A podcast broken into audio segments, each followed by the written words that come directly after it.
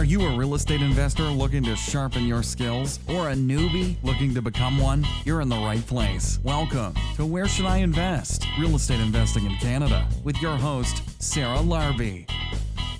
This is Sarah Larby. You are listening to Where Should I Invest? And today's guest is my friend from National Bank, Matthew Pickering, who is not only an investor, but has some great opportunities at National Bank for investors. And so we talk about some of the programs and availability of uh, being able to go up to 40 plus doors with National Bank and the new mortgage plus improvements that they have where they would finance your renovations for BRRRR opportunities and much more in between. So if you haven't looked into National Bank, this could be a great opportunity for you to connect with Matthew Pickering and pick his brain on what can make sense based on your specific strategy, your portfolio, and everything in between. So, before we do that, though, Streetwise Mortgages, Dahlia, what is this week's tip of the week? Hi, I'm Dahlia, founder of Streetwise Mortgages. Today, I'd like to share with you a financing strategy that will help you as a multifamily investor or if you are looking to get into multifamily. It is a great tool if you are going to renovate or you're going to build uh, a multifamily, or if you are looking to transition something from a residential into five or more units. Here's how it works. Essentially, you can obtain a bundle loan. A bundle loan is an interest only loan currently priced at prime plus two or prime plus three. Prime is currently, as of the date of this recording, 7.2. And a bundle loan allows you to do two things. One, to acquire the asset or pay off an existing lien on the asset. And that can go anywhere from 75 to 80% loan to value. And it can go higher if there is a cross collateral and then you get a second component parallel to that loan to renovate or to build. And that component can go up to 100% of the renovation or construction costs, including any soft cost and even the cash for keys that you may be using to reposition a building. So you get two loans, both at interest only, with the idea of eventually paying these loans off with CMHC. So what we want to do is we want to look at your plan. Are you planning on buying a building to reposition through cash for keys? Are you planning to build up a multi-unit that is five units or above? Or do you currently have a residential site or a commercial site that you are transforming? And then we want to look at how long is it going to take you? Is it going to take you six months, 12 months, 24 months, 36 months or more? And what is the end game? What is your after reno value or after construction value? And what is your as complete income and expense statement? And with these parameters, we can help you structure this bundle loan. The beauty about this type of loan is that it allows you to exit with CMHC and pay the bundle off at low rates today and about four and a half percent, which are much cheaper compared to residential financing. And also you can qualify under the CMHC multifamily regular program, which can get you up to 85% of the value at a 40 year amortization or under the newly introduced MLI Select program, which can get you up to 95% of the value at a 50 year amortization. So if you uh, currently have a project that you're transforming from residential to commercial, or you're looking to uh, reposition an existing five units or more, or build a five units or more, this is a great financing option for you to keep more money in your pocket and also to help you exit with CMHC. You can uh, reach out to us at info at streetwisemortgages.com and we're happy to show you how to use this type of money and how to structure your deal for success. Awesome. Dahlia, thanks so much. And guys, check out our new exclusive membership at Inspire Beach Resorts. we are going to be limiting the membership opportunity. If you have a business and you want to provide an opportunity for clients or for your employees to have a great experience, we are offering um, for a low monthly cost nights for free, access to our resorts, and a lot more. So check out inspirebeachresorts.com for more information. On that note, let's bring in Matthew. Matt Pickering, welcome to the show. How are you? Good. How's it going today, Sarah? Thanks for having me. I'm I'm excited. You know, I think it's actually Oh, you know what? We've I, I had an RBC in the past. A long time ago, we were talking about a program for Canadians to buy American real estate in Florida. But this is probably the first time I have. This is definitely the first time I have National Bank on, and the first time that we're talking about Canadian investments with a, a bank directly. So I'm excited to dive right into it.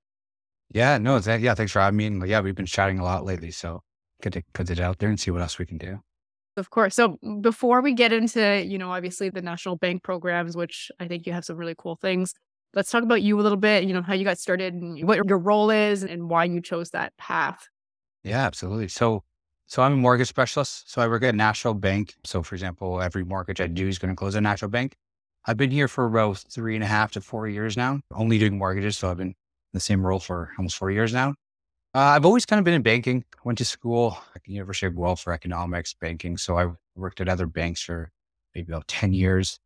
Landed myself in National Bank with one of my friends brought me over and we had a good opportunity there. So we've been really, we've been a busy couple of years. I mean, I started before COVID. So when market was normal and then market kind of went nuts. And then we're kind of seeing the other side of the market now, but still busy. So yeah, it's been good. I've been yeah here for a while. Me personally, I've also bought a real estate investment property, so kind of learning this side too.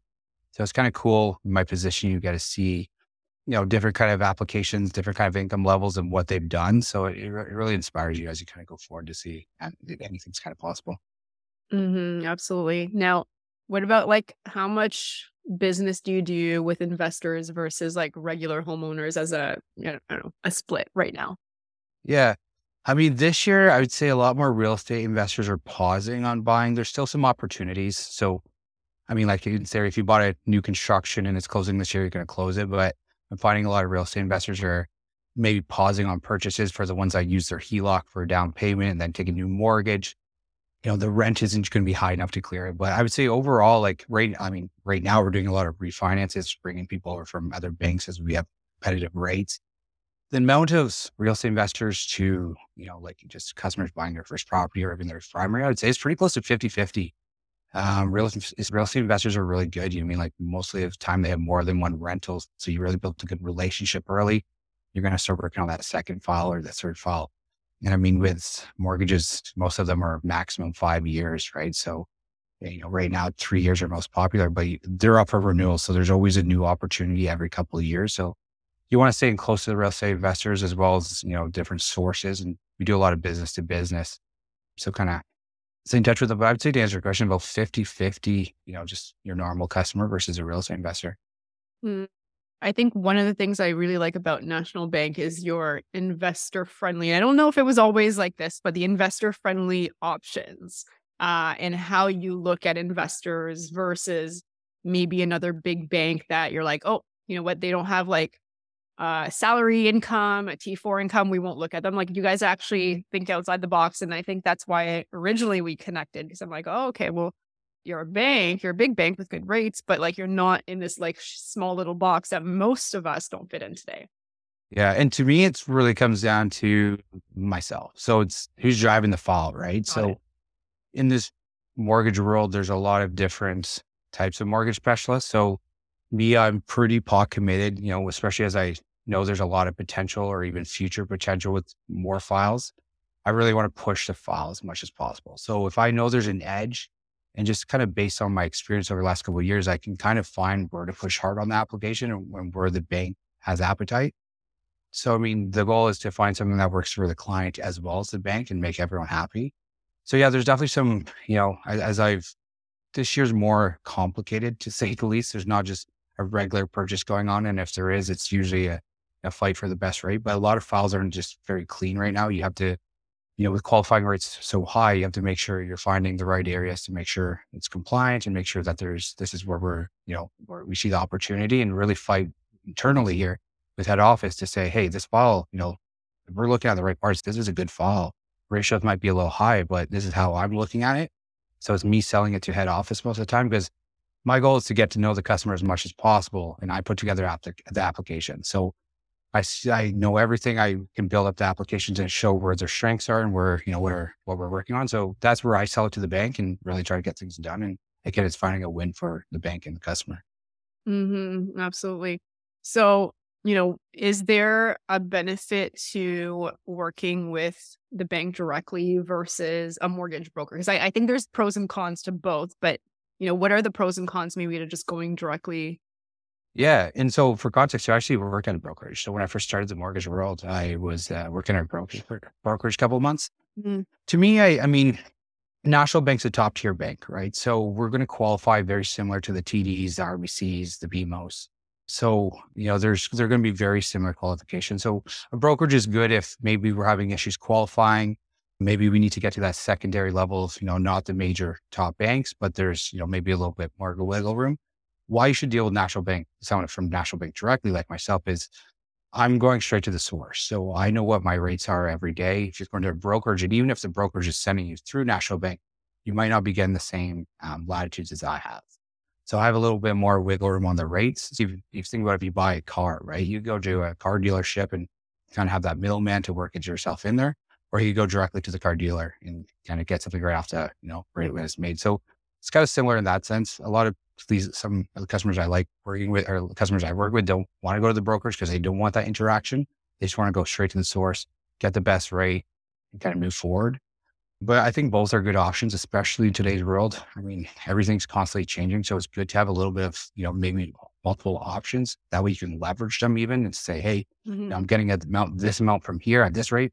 You get me a better amount or a better rate? And, you know, it comes down to good old competition. Yeah, I mean, I think it's also about like just knowing like where you can get what because even actually I had a conversation this morning uh, with somebody that was on my podcast. and We were talking about credit unions, and every credit union has their own way to analyze and appetite and and you know things that they would want to do, not do.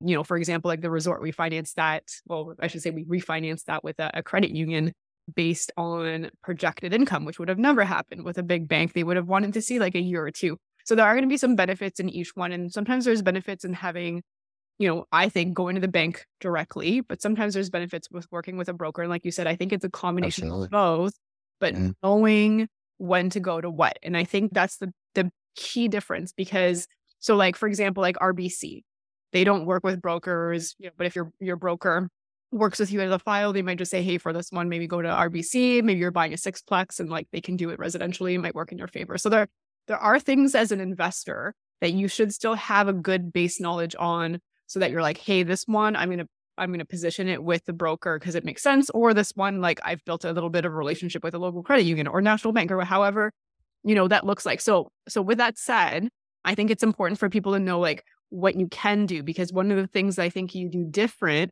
is like not look at T4 incomes. You have a limit to the number of doors. That's pretty good. So do you want to just maybe talk about that? Yeah, exactly. Yeah, no, we have to dive in. So something that has changed and it's really caught a lot of attention for the real estate investors is the amount of units we can finance. So this was changed, uh, I want to say maybe two years now. But previously it was maybe 20 doors total. But now we've upped it over the last couple of years to say we can finance up to 40 doors. So that means if a customer has 40 units in their personal profile, we can find them. So that's a very big jump. A lot of people, you know, think once they hit maybe 16, 20 units, they're cut off from the major banks, but we can go up to 40 units, which is pretty good. And keep in mind, you're still going to have to qualify with all these units, but the way we're going to look at it, you know, has to make, you know, make sense too, right? So we do consider 50% of the rental income, but that's where we can also make a case saying, you know, when we consider the actual incomes, this is what we're generating per month and they know that too, right? So going up to 40 units is a big one for us for some of the, you know, some larger real estate investors. Even we're going to look at that in their personal names, right? So if there's hold holdcos, we can always go over different situations or based on number of hold holdcos they have, number of units in each hold holdco. It really depends on what's on the application. So is a holdco on the application or not? So that's where it's always good to kind of talk to someone directly, see what your situation looks like and are we going to be including that in the 40 units or not. with us too is some real estate stuff. So one thing that's big for us too, and not all the major banks will do it, but not necessarily. So if you're putting 20% down or for a purchase or if you're refinancing, not all the mortgage co-borrowers have to be on title. So this is a good opportunity for, let's say you have someone helping co-sign, but not actually going to be, you know, any legal interest. So with real estate investing, one of the big things is, you know, let's say you're flipping the house, there's going to be capital gains or losses, or let's say income rental income reporting. If you're on the title, technically you're on the hook for reporting some rental income or for some of the net for the you know capital gains or capital losses. I mean, accountants can kind of do stuff here and there to get around that, but technically that's what you do. So by us not having, you know, you can be a co-borrower, but not on title, that gives some opportunities to real estate investors to say, hey, let's just get you to help co-sign this, but you're not going to have any issues with it one of the other big things we do, and it really kind of aligns to like that situation is often, you know, with uh, being on title is, you know, having either parents or like, you know, someone that can help you get there. Same with down payment. So we're one of the few major lenders who will allow a gift for a down payment for a rental purchase. So that's really big. I mean, a lot of day, a lot of, a lot of times right now, there's generational wealth. Mom and dad mm-hmm. have a lot of money or, you know, whatever the situation is there, and they don't want to just have it all given to their kid, you know, when the day comes so they can start help gifting down payments so their kids or you know whoever in the family can mm-hmm. start building up their own generational wealth. So it really opens up some opportunity there to consider gifts as down payment. And that's all compliant. Like we show a gift letter, we show the parents giving the money. That's it's not something that we have to hide in the account. So that one's a big one and gets us a lot of attention to uh, help with real estate investors. Yeah, so it doesn't have to vest there for like you know 100 days or exactly, exactly. They don't have to. They don't have to jump through the hoops to uh, make it work. So we can just show it all to get go. Okay, uh, no, that's, so that's a good one. So, but just to go back to the 40 units, I, I mean, I think that's important because like you technically, I mean, at some point you're going to go into different things. You're going to need different types of, of sources of you know financing, whether it's commercial, et cetera. But 40 units is quite a bit if you think about the fact that like that's in your personal name. So then you could have 40 units in Holdco one, two, three, four, five, six Ontario. And you can have another four units or 40 units in five, six, seven, eight, nine Ontario. Like, is that what you're kind of saying? Yeah. So it'd be more so like if it's a personal file, we're going to just look at your personal properties. Uh, so there's four units. So once you have the Holdco okay. and the properties, we're going to consider the Holdco owners on the application, right? So that's where it kind of gets you know, a little complicated to say, okay, how much does each owner of that Holdco, how many properties do they have? So mm-hmm. would start adding up. Um, but again, it all comes down to what's reported with Holdcos or not. Mm-hmm. And, and yeah. Okay. So 40 units. Now, what if people are self employed? So self-employed. So yeah, I, uh, those are files I really like working on. So if you're incorporated, that's where I'm finding a lot of success right now. So what we look at is, of course, what do you pay yourself personally, right? You're going to have your own income taxes. You're either going to pay yourself, you know, a salary or some kind of dividend. So that's great. And in, lo- in reality, today's world, we know everyone's not paying himself that much, right? Why would you pay yourself max dollar if you're going to just get taxed on it? So what we can do on an exceptional basis is go through the company financials. So let's say you own your own company, you're entitled to 100% of the profits. If you're a co-owner, again, 50% of the profits. So we're able to go through your financial statements to say, okay, what do you what did you have as a net income? So we're going to look at what your gross income is, what you know, what are your sales, what are all your expenses, and then what is your net income. That net income is what you could have technically that uh, technically paid yourself to zero the company, but you don't for tax reasons. So we'll be able to say, hey, they pay yourself X amount of personal income, they qualify for this. But if I include their net income, and we're going to look at a, a uh, consistent two year average, right? So if you have net income one year of 10,000 and the next year of 300,000, okay, what happened? Why is there such a change? It has to make sense. I mean, we did see some stuff with COVID where we were starting to use three year averages because maybe your business was out of, you know, you weren't working for six months or your shop shut down or whatever you do, there's a reason. So we'd look at a three year and that was a good way to find a, to calculate. But more or less, we can argue to say, hey, we consider the net income, which they could have zeroed out their company, they would now qualify for, you know, Y instead of what their personal income. So that's one like where experience comes in to say, you know, I've looked through a lot of financial statements to see where there's wiggle room for more financing as a personal income. So kind of just being able to better understand their financial side. Mm-hmm. Yeah, for sure. And so you've got that, and then you also have like my. And even to add to that, so like part of my job too is uh, I like helping clients look in the future, right? So this is where you qualify today, and I know mm-hmm. maybe you have a young business, or maybe I know where you want to be in the next two years. I can kind of say, okay, this is, you know, if you're going to start looking at your reporting, maybe me and accountant will look at it differently. Accountants are going to want to write off everything, save you a little bit of money on taxes. But that's also going to eat away at what you qualify for. So we know your goal Yeah. over the next five years is to build up a profile, a real estate profile. We're going to say, okay, this is kind of what we're going to need to start showing from personal and net income to qualify for what you're looking to, you know, get a mortgage of. So that's where you can kind of plan ahead, reach out ahead to say, hey, this is, you know, where I want to be and what kind of income levels I have to show over. Also, you know, again, we use a two year average. So, you know, you got to plan ahead for these things as well. Mm-hmm, for sure. When I first started investing, I was going to TD Bank, and I like my the worst part of this whole business is to to me, anyways. The worst part is all the paperwork, and and obviously that piece. So every time, you know, in the beginning, I used to have to send them all all my information, and then it just the person switched over and over. Like, well, because I, I mean, obviously, you're it doesn't look like you're in a branch. Yeah, I work Uh, how- every day. Yeah. So like, how, I go to the, how bra- does I that also have right? stopped going, to, I've stopped going to the branches. Is it's just not as Okay. productive. And, but yes, sorry, go ahead. So so like because every single time, right? And then the people move and then go into different role. Like, how does that work with national banking? Like, what your role is? Like, are you still going to be the same person like in a year from now that like we're building the relationship with, or is it going to be somebody that's going to be replaced? That's my hopes. I mean, I'm not going anywhere from you know, national bank perspective, or even like if I were to change roles, it'd be into a manager level, which is not in my career path anytime soon. I like being an individual contributor. We have a great structure of commission. So things have been really good. And yeah, I don't see, and part of the, you know, my role is you're building networks uh, of what I've, I'm offering. So a lot of things I'm, I'm pitching is what National Bank offers, or, you know, I'm doing stuff on behalf of National Bank. So I really like the brand I built up here. I'm, I'm very much looked after on, on my side from my manager and, and from the bank side. So I definitely don't see any changes there. I'm, you know, from the branch perspective, a lot of that's changed with COVID. So Mm. back in the day, they would kind of say, Hey, come into the branch once in a while. You want to, you know, you're going to help branch clients. And to be honest, we would get people walking into COVID say, Hey, I need to talk to a mortgage specialist. Mm-hmm. Sometimes you do get some headaches from the branches just because, you know, if you are a savvy real estate investor, you're probably just not walking into branches. You're going to call around or talk to your contacts. And Mhm. once you kind of get into circles, you get a little busier that way. So, I mean, was one of the positive things from COVID was everything's gone very virtual, right? So document sharing, we have all secure folders if we need it. Um, DocuSign we use for all the signatures.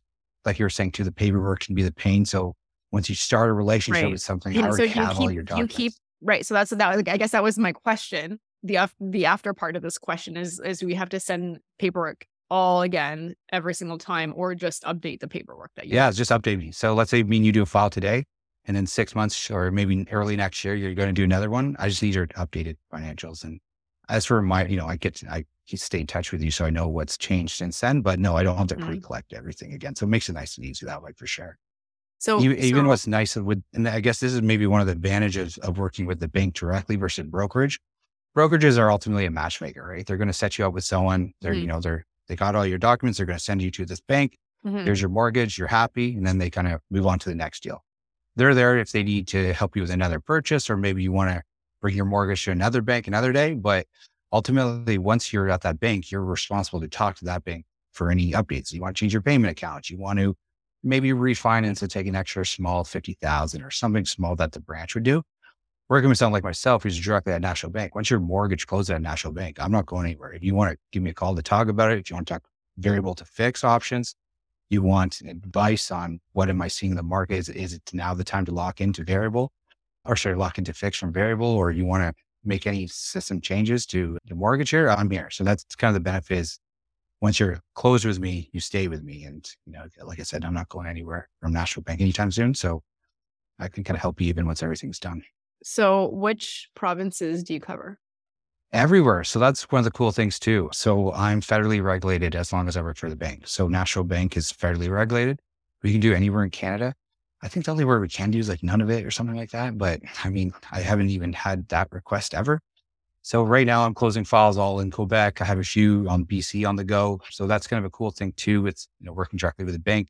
Let's say you have plans to move to Alberta or you want to buy investment property out in, you know, BC or whatever the opportunity comes you can still work with me. Again, everything's virtual. So we'll meet each other virtual if you haven't already, but I can close your mortgage. And really from the qualifications, the exact same for us. So I've kind of learned some things over the last couple, you know, a little while that some banks will look at your rates differently based on your region. Mhm. For us, you're either inside Quebec or outside of Quebec. So your rates are more or less the exact same. And to be honest, they're a little more aggressive outside of Quebec. So that's kind of all we look at. And yeah, no, no issues if there's anywhere else in Canada. Okay. Quebec's always on its own. I am actually, Yeah. I'm from, my, my mom's from Quebec City. So I, there you go. so there's always like Quebec is always on the side, but They have their own Like- holiday today. Our head office is mostly closed today. So it was a good day for a podcast to say the least. But, you know, we're still working today, but they have some random holidays, but, you know, it- they're mm-hmm. good to work with. Awesome, awesome. So, okay. So you've got, you know, I think some opportunities for self-employed corporations up to 40 doors. You know, you don't have to have a T4 income. I think you also have a, from what you and I have been talking in the past, maybe you can cover that a little bit more is the BRRRR strategy opportunities where you're, you know, buying and renovating and what you can do for that piece of, of the strategy. Yeah, no, exactly. That's a good strategy. So one of the things we can offer is we have renovation programs. So right now, I mean, depending on the real estate investor level, there's a lot of people buying single families and converting to duplexes or, you know, something of that nature where they see an opportunity and there's some, there's some good potential with this property based on, you know, maybe the bones or the location. Even for example, garden suites are really busy right now. So one of the things National Bank can finance is garden suites. So that can be part of this renovation program too. But more or less at a high level, what the what we offer from a renovation program is it's a purchase plus renovation application or it's a refinance plus refinance plus renovation program. And more or less it's the same idea. So if you're looking to buy something, we're going to help you with the renovation. So let's say, for example, you go buy something and the purchase price is uh, 500,000, but then you want to put 200,000 in renovation. So therefore your purchase or your property value should be 700,000 or higher. In reality, it's going to be higher than whatever the renovation cost is, depending on, you know, the, the type of renovations, but we're going to help you finance this. So we, how it works is if we're doing a purchase plus renovation, we get everything approved up front. So this is where we need to know plans. We need to know costs. We need to know more or less everything. And that's part of my job is to work with you to get all this. We get this all packaged off in a nice, you know, application, send it to head office saying, Hey, this is the plan. This is what's to, what we're projecting. And then if once it's approved, how it works is we disperse the original mortgage amount off the purchase price. So again, you buy at 500,000, you're going to take 80% of that. That gets dispersed. Then this thing is a whole series of intervals of inspections. So we got the approval. Let's make sure it's worth that 500,000 off get go. So is it worth it? Cool. Yes. Check. And what's cool with this is you're working with the same inspectors for the whole project. So you can kind of talk to them on the side, say, Hey, this is what I'm doing. Like you see add, added value here. Maybe, you know, what should I do here? So you're working with the same inspector to, you know, really add value. So uh, once you kind of do 50,000, we, we usually disperse these at 50,000 intervals. So as you start working on the project and every, you know, we're going forward, you start with an original loan of that 500, off that 500,000 purchase. And during the whole renovation program, you're only paying interest. So it's going to be the interest only payments at our six month close mortgage rate. It's probably going to be a little bit more than what you're paying at the end of the mortgage. Like let's say you want a three year fix, it's mm-hmm. probably a, you know, a bit more than what the interest is on that, but not much because it is a major bank rate. So you start paying interest only. And as we do more disbursements, let's call it 50,000 at a time. It usually works out to be three or four disbursements based on your project, but we'll disperse, you know, let's say 50,000 at a time. Now your interest payment's going up by an extra, you know, whatever's interested on the 50,000 at that time. Once the whole project's done and the, and the appraiser recognizes the value is completed, we also only need the property to be about 95%. We know there's always going to be like finishing touches or, you know, whatever you need to do outside of that. Once we hit more or less 95%, that's when your original mortgage, like that we've agreed on with the rates and everything kicks in. So you take that three year fix or whatever that is, your mortgage for uh, payments start after the renovation program. So it's a really cool program we have. In my opinion, it's really underutilized. Mhm. I'll personally be going through it myself this year. And it's just like, again, working with someone like myself to come up with a plan to say, this is where we're going to add value. And there's so many ways to add value to the house right now. Like, you know, depending on some markets, some definitely need an update. But even so, even if you're not doing something major like adding a second unit or or something like at that level, but you're just doing something that's adding value, there's a lot of potential here too. And really, you're you have to go through this program whenever there's not enough equity in the house, right? So you're adding, you're increasing the property value and taking that that equity as the renovations go through. I mean, it's almost like you guys are our private lender in a sense, right? You're taking, because I believe, because I, I know we talked about this, but let's talk about it on the show, but you'll take a, a shit house. I shouldn't say a shit house. It's an Mm. amazing house, but a house work, damaged work to be done house. Yeah, exactly. uh, Work to be done. fire damaged house, like the stuff that I like, the stuff I love that has lots of upside. Yeah, no, the opportunities. Yeah. But you guys will touch them. Like you will actually take those properties, even if they're, they're not livable, which I will tell you, most big banks will not come close to wanting to touch any of that stuff. So a lot of times too, like let's say for example, you we're going to refinance your property and maybe it's not up to our likings. They'll say we'll only go through this refinance if we're going to do the renovations. We know there's unlivable area there, Hmm. so we need to go to this uh, go through this uh, program to get you to that ninety five percent. So it's a good way, and I mean, yeah, as long as the house is you know, compliant, you know, has check, checks all the boxes boxes there, then that's not a problem. So yeah, it's a good way to increase your property value. Have the bank lend this because other than that, I mean, even if you're borrowing on like a HELOC or a mom and dad's HELOC, it's going to be a lower rate than what you're paying on the HELOC. Yeah. Um, so it's a good way to have the bank help finance some of your projects. And again, it's underutilized. Like it's so I've been trying to get out there to you know in today's world, a lot of people are trying to find equity in their home one way or the other. So by increasing your property value, this is a great way to do it. Yeah, I think for me, that's my favorite program that you actually have out of, you know, the many things that we've discussed because you are purchasing like eh, basically the stuff that I would buy and the stuff that you most banks will not touch. You're you're doing that plus it's interest only payments, you know, 80% loan to value, plus you're going to be financing the renovations. And then you can still do a full refi at the end if the property value has gone more in, to, to higher. Your rates are going to be cheaper than doing it as a prom note or a HELOC. I mean, I think it's a great opportunity. Like, so what do you look for? Like, if somebody comes to you, are you looking for, you know, their experience along the way? If they've done this before, can somebody like, you know, do it for Yeah, no, it's a good time and get question. So the pro like the stressful part with the purchase plus renovations is I need to know everything we're doing before you even get the keys. So when you're putting your offers in, you need to know your plans. You need to know your pricing. So that's not an easy thing to do for most people, but certain real estate investors, when once you've had the experience, when you walk through a house, you know exactly what you're doing. And hmm. we have like a worksheet that you would fill out with me to say, okay, we're going to replace the flooring. This is our expected cost you know, whatever the plans is, we have a spreadsheet that we'd fill this all out and, and package off the total cost. So that's the hard part is knowing exactly what you need to do and also keeping the timelines, right? So we have certain timelines based on threshold. So I would say most of these projects are going to be over 40,000 uh, in renovations and we have to get this done within 12 months. So knowing you have to kind of start planning ahead to get, you know, all your contractors in order. So obviously with COVID, we had some delays with some of these things with materials being hard to get or, you know, your crews down with COVID. Mhm. So being able to plan ahead is a difficult part. So let's say, you know, you see potential in this house, but you're like, "Ah, I don't know if I can get this all done. What we can do as well is the refinance plus renovations. So even if you already own the house, we can do the exact same project and say, hey, we're just going to refinance it and then do the renovation after you have the keys. The refinance and renovations. So let's say, for example, maybe it's a younger couple that just need some help, you know, need some work and they don't know everything yet. They haven't done this before. They just need some, you know, they need the money, but they don't know exactly the plan. So they could always buy the house. So with me, we just treat it as a normal purchase. But what I would want to do with that purchase application is qualify them based on what their future would look like, right? So they're buying at seven or sorry, five, but then it's going to be worth seven. I want to make sure they're qualifying for the mortgage at seven. Otherwise, we just shot ourselves in our foot. And then what are we doing? Right. So Mhm. you're going to, you can buy the house, close the house, get the keys. Once you're in the house, know, okay, I, I know exactly what I need. Here's my plans. We just go through a refinance application afterwards. And that way, you know, there's a little more time to think things through, get your, you know, ducks in a row.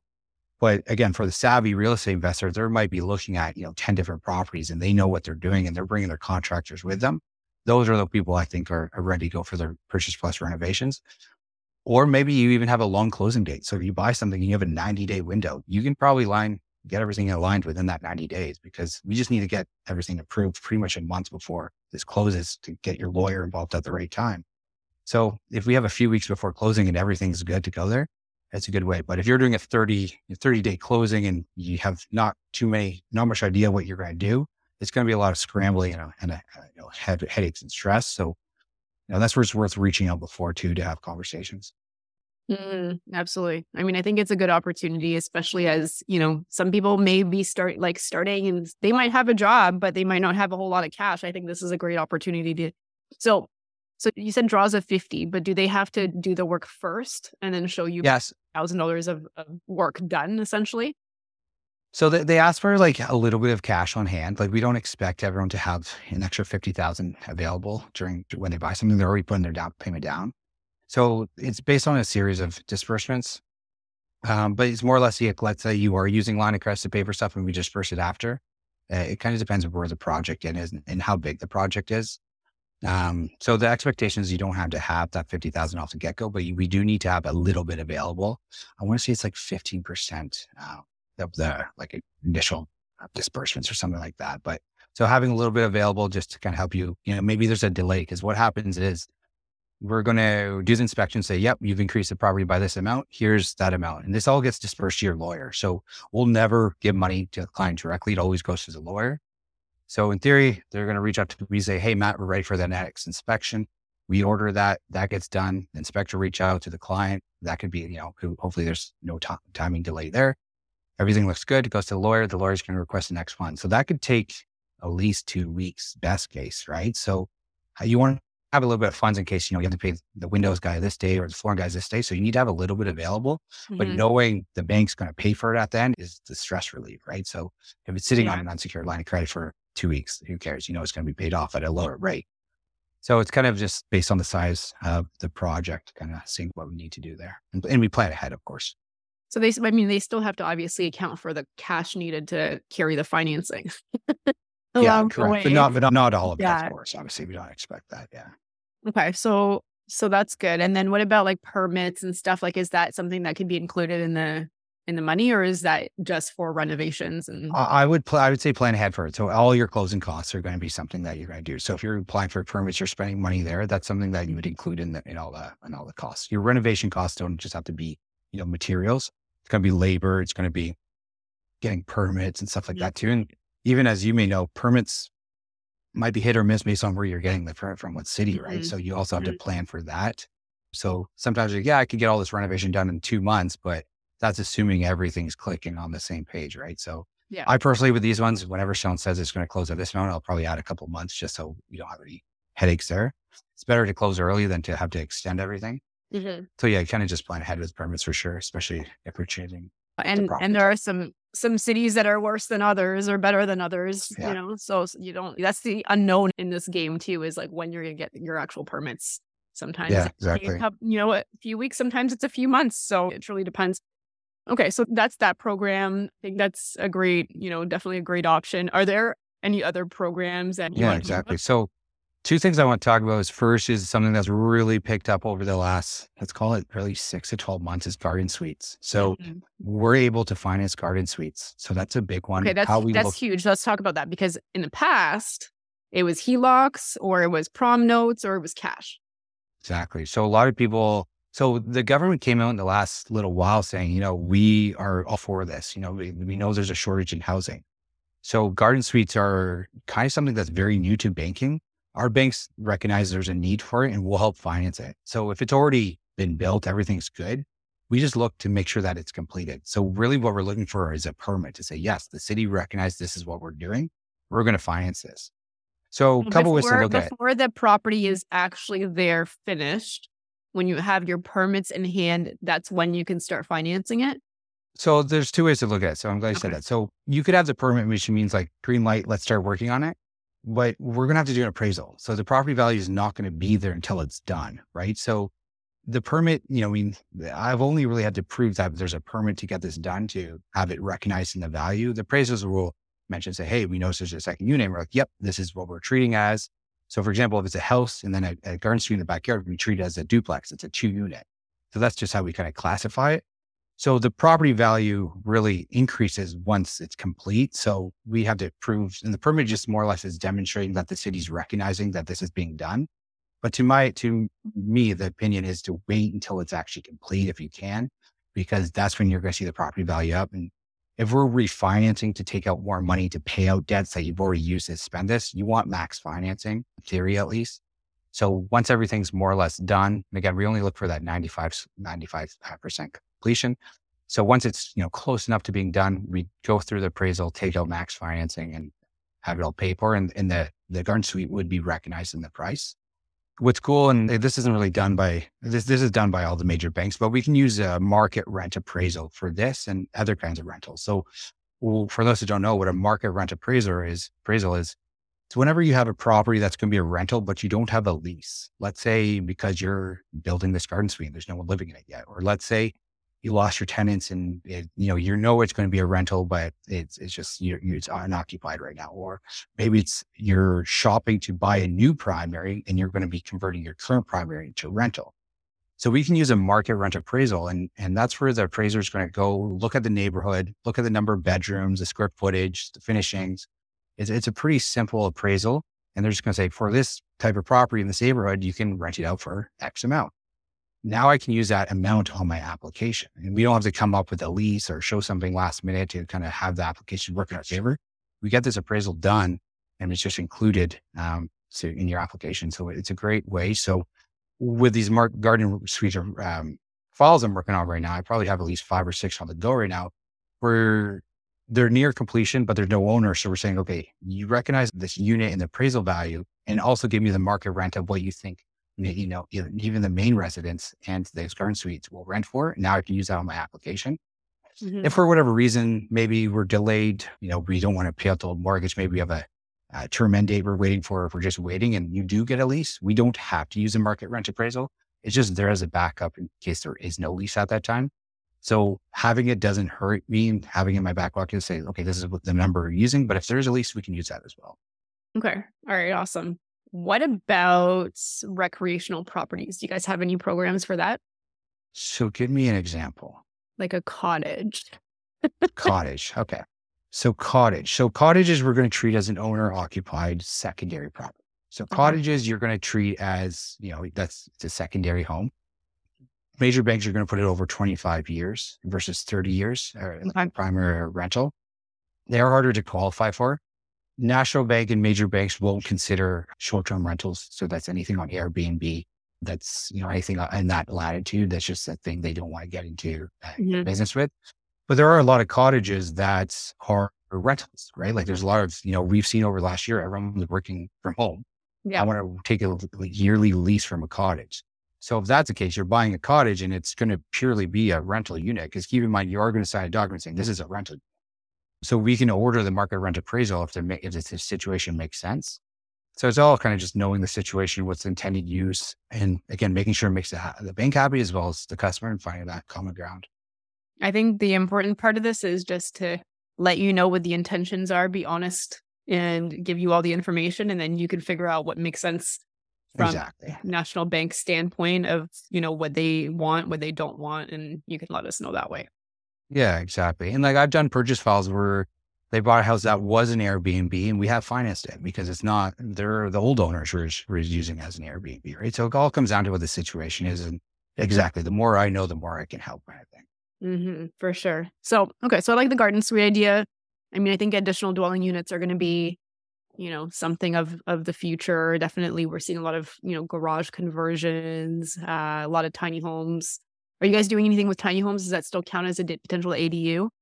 So yeah, it depends. So I mean, condos we have a certain square footage it has to hit. So for example, okay. 400 square feet in the GTA. Yeah. Tiny homes. I mean, it, are you kind of speaking of something like a small condo, or would you be considering like a second unit, like a like an additional, like an actual tiny home in the back? Maybe on. Uh, my understanding, because it's going to yeah, it's going to, uh, my understanding is it's going to eat, it's going to be the total square footage of the properties mm-hmm. combined, mm-hmm. right? So mm-hmm. again, because it's a two unit, we're treating it as, you know, a, a duplex. So it's going to be the sum of both square footage.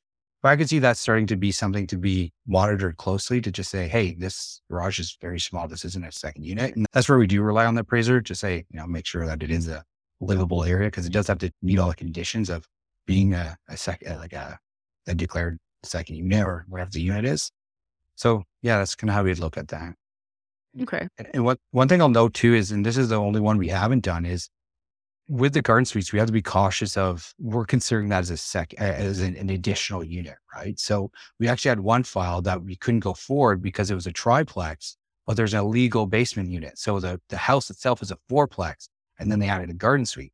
So that's making it five units. So we're going to count the number of units legal or illegal as the total. So everything I do is residential, which is four units or less. Mm-hmm. Anything five units or more to us is, is commercial. So we just got to make sure that the property has four units maximum, whether there be, you know, a basement unit that they're not declaring or whatever. So we got to just make sure we fall into that window. And it, it's a pretty rare situation that someone's going to have a fourplex plus a garden suite, but I like you said, as you never know more. Well, so market so here's my question, and I had a discussion with a good friend of mine about this because he he covers Toronto as a realtor, but I think Toronto just came out with you could do five units now. You could do four, a fourplex, and then you could do an additional dwelling unit. I'm like, well, what happens from a financing standpoint? They were like, that's a good question. yeah, no, it's true. And like, I, I think like until something changes, it's, there's no change. So it's, if it's a five unit, still commercial.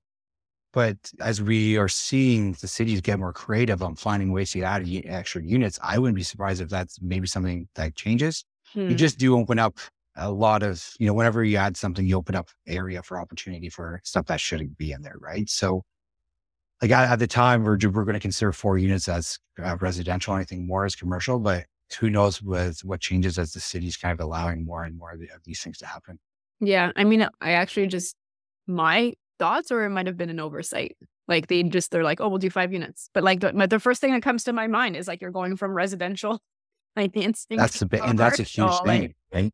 It's huge. You know, the rates are so different when the personal mortgage versus commercial mortgage, the qualifications completely different, right? So Mhm. there's obviously more appetite on the personal side. So yeah, it's a whole different beast once you enter that commercial zone.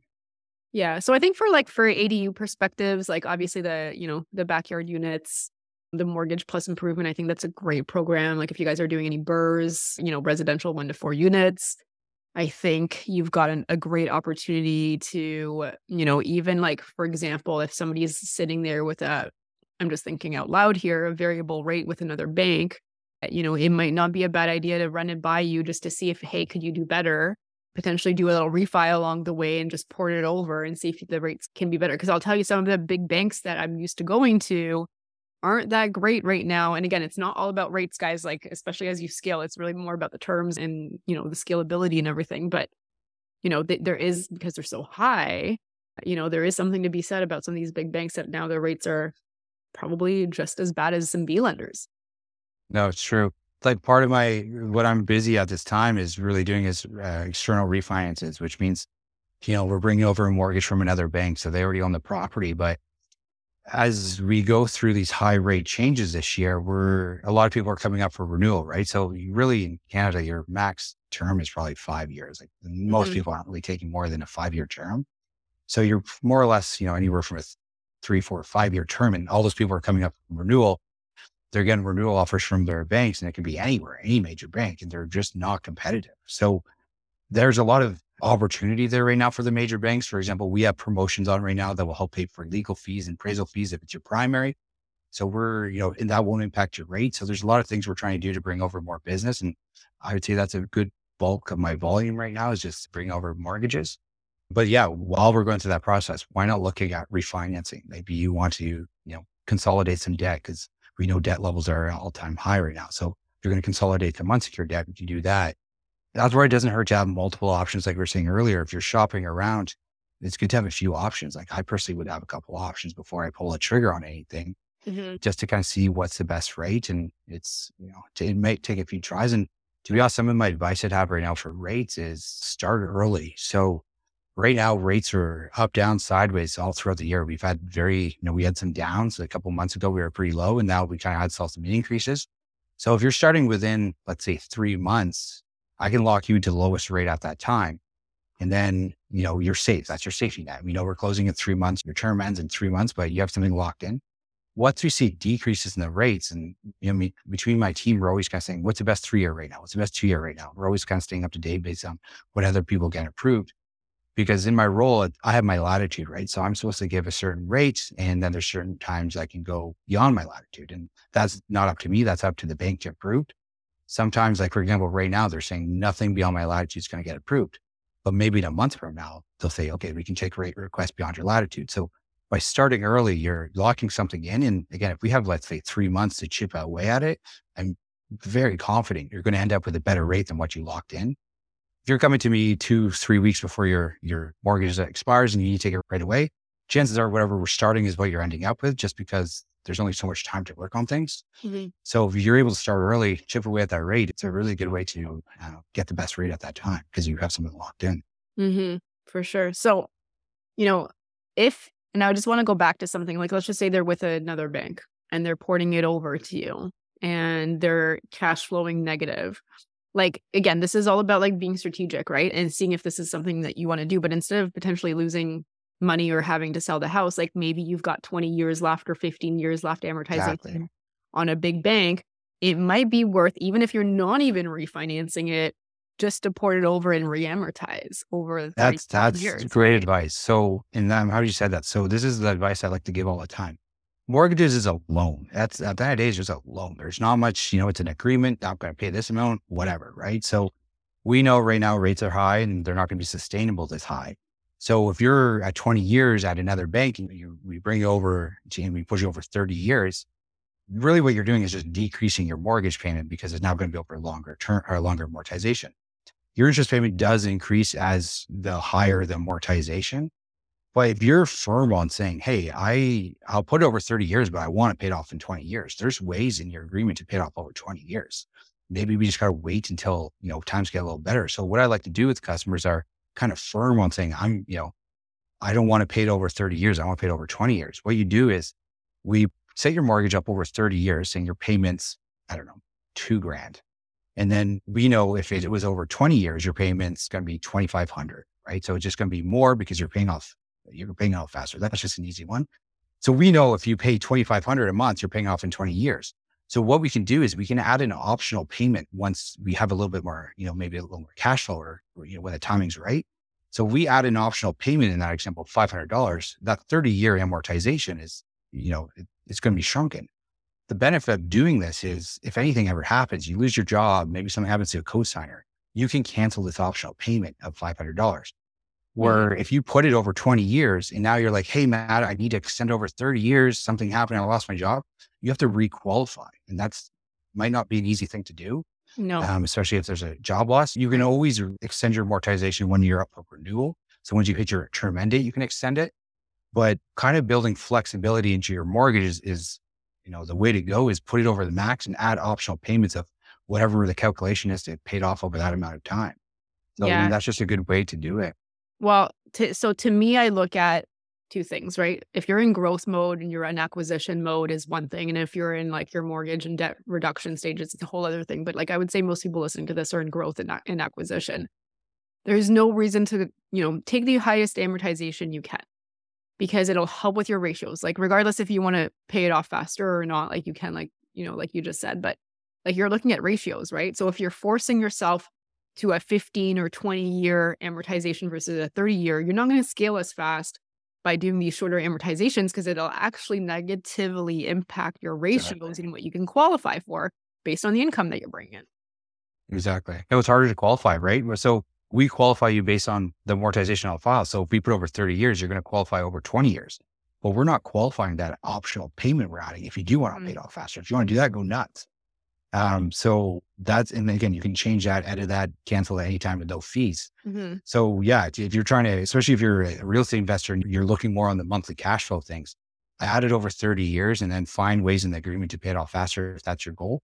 And ultimately what your goal should be is to reduce your primary mortgage as much as possible, right? So yeah. unless you have no primary mortgage, chances are you're going to be refinancing this rental multiple times, pulling out money, paying down your primary. Mm-hmm that's just the way to go. And that they'll help you on future applications as you have less debt on your primary.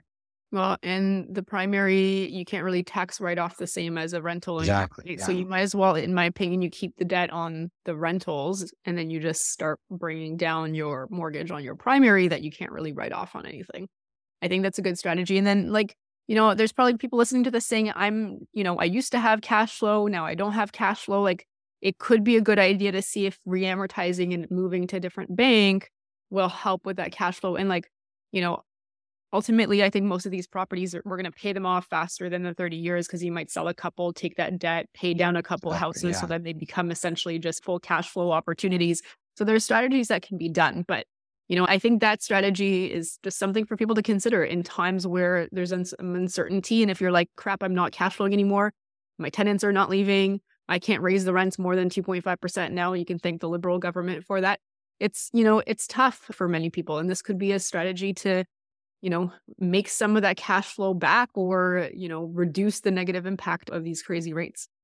No, exactly. Right. And it's, it's, it's also like, just because you're taking over 30 years doesn't mean you have to keep that way. Like, so maybe we're in this rate environment for another year and a half. You can always revisit that when the time comes if you want to, you know, short it then and get back on track with what you want. But to me, the, the goal is to take advantage of your, your, the ways you can pay out faster in your, in your mm-hmm. agreement. So that, no, that's good advice for sure. And the way we look at from your application is whether you're, if you're, you know, refinance or buying a rental, your primary mortgage is always going to be there. Nothing ever offsets that.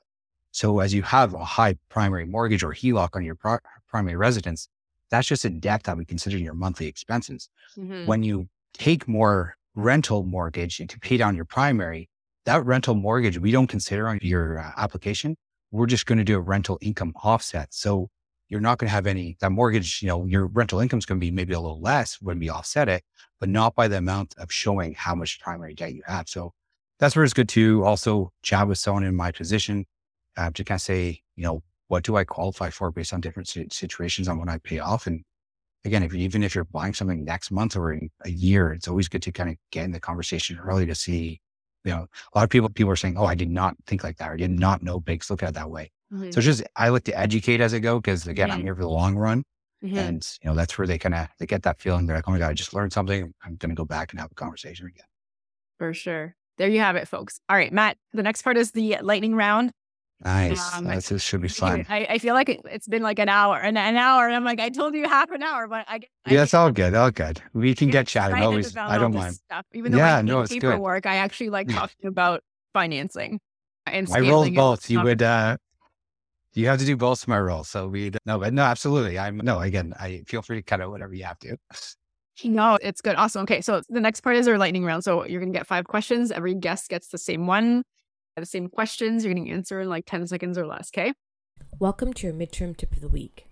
Are you a busy HR recruiter and are constantly looking for ways to provide solutions for your newly onboarded staff to have a pleasant and organized first few months in their job? If you require a furnished stay for your new recruits so that they can adjust to their new role comfortably, please reach out to Midterm Rental Properties. We provide full service solutions to ensure that you have the right support you need for your new recruits. For more information, please visit www.midtermrentalproperties.com. All right, question number one was your favorite real estate investing book? Rich Dad Poor Dad. That was definitely my first one that got me into it and just kind of, you know, got me uh, thinking differently. All right. Number two, not necessarily real estate related, but do you have a favorite podcast? I like my comedy podcasts. I listen to a lot of podcasts at, at, night. I'm a big, I don't know if you guys know the show Workaholics, but they have their own podcasts. This is important. That's a big one. I like the ones, you know, SmartLess. I like kind of the comedy ones to go to bed to. But yeah. And of course, I've been starting to listen to yours a bit more lately. But no, I, I like a good comedy podcast to shut down the day. All right. Awesome. Number three, what do you do for fun? What I do for fun. So, I mean, I have a two and a half year old and 11 month old. So just probably surviving is what I call fun now. But yeah. we're in the backyard stage of, you know, it's always nice having a lot of my friends are in the same, you know, timeline. So mm. a lot of, you know, backyard drinks and hanging out with the kids. I'm a big sport sports guy. So baseball, hockey, football, I'm always all over that. So any events going on there, I've definitely gone into golf a lot lately with COVID and, you know, with business and everything. So I, I golf quite a bit. Okay, perfect. We have a golf tournament. You should come. There we go. Tell me then. Sign me up. Mm. All right. Number four, if you lost everything tomorrow, your money, your financing, finances, your properties, how would you start again? How would I start again? I mean, definitely learn from my mistakes to see I went wrong, but I definitely wouldn't stop. I mean, depending on what the situation, why everything started, but no, it's, you know, kind of learning from my lessons. That's, I'm a, I'm a guy who usually gets it right the second time. Uh, usually there's some things I've learned from, you know, whether it be renovations, like, okay, we're going to do that slightly different, but learning from your mistakes and trying, even if I'm unsure how to do things, I'm going to go forward to doing it. Everything's not going to be perfectly laid out for you. So you got to learn as you go. All right. And final question. Somebody has $50,000. They want to get started. How would you recommend they spend that 50000 I would, I mean, right now, I would definitely think there's some real estate opportunities. Even with high rates, I think you can get a good deal on a house. Things have slowly creeped back up, but I mean, earlier this year, things, you know, normal houses maybe 15% down. So how I would do is see what your options are with that down payment as 50,000. You know, you're mostly leading into the insured category, but if we're able to come up with a solution to borrow money for a down payment, come up with that, see what you qualify for the next rental purchase. But I would definitely be, you know, I'm a big real estate investor for sure. Mm, okay, awesome. That was our lightning round, Matt. Where can my listeners reach out, find out more, connect with you? Yeah, so I'm all a little all over. So I mean, emails I'm definitely fast. So Matthew.pickering at nbc.ca. My cell is 905-802-7788. Text me, call me, you know, mention where you got my name from. I'm someone new to Instagram. I again I've been in the role for a while, but Instagram I, you know, have stuff on the go just to kind of network with realtors or, you know, real estate investors and kind of stay connected where I can. So I'm at Matt Pick, Matt Pickering at dot mortgages on Instagram. Mm-hmm. I don't post too much, to be honest. Again, it's just more there for the communicating and, and staying in loop with some partners. But you know, my, my thing with work is to be prompt, right? So if you're sending me an email or we're working on something and I'm not getting back to you right away, I'm not doing my job. I don't want you to stress either the purchase or the refinance. So keeping you up to date is a big part of my business and how I handle my customers. So reach out again, even if you're shy, if there's any small questions, don't hesitate, reach out. Having a conversation now is easier for our next conversation, right? So let's start early and I'm happy to help and leverage any programs the bank offers here. Amazing, Matt. Thank you for being on the shows. I, am excited that you know to have you as part of the team, as the overall financing team for for myself or my JVs. and all that good stuff and and hopefully you know i'm sure you're going to be able to help uh, the listeners as well of this podcast and you know, I think it's all very important for us to understand, you know, enough of the basics and be resourceful and have the right resources on your team so that you can get to your goals. So thank you so much, Matt, for being on the show and sharing your knowledge. Thank you. No, I appreciate it. I appreciate you, you know, putting me on the stage and let me uh, help out some of your network. So again, I appreciate everything. Thanks so much for listening to Where Should I Invest with your host, Sarah Larbi. Make sure to listen in next time. We'll catch you on the next episode of Where Should I Invest.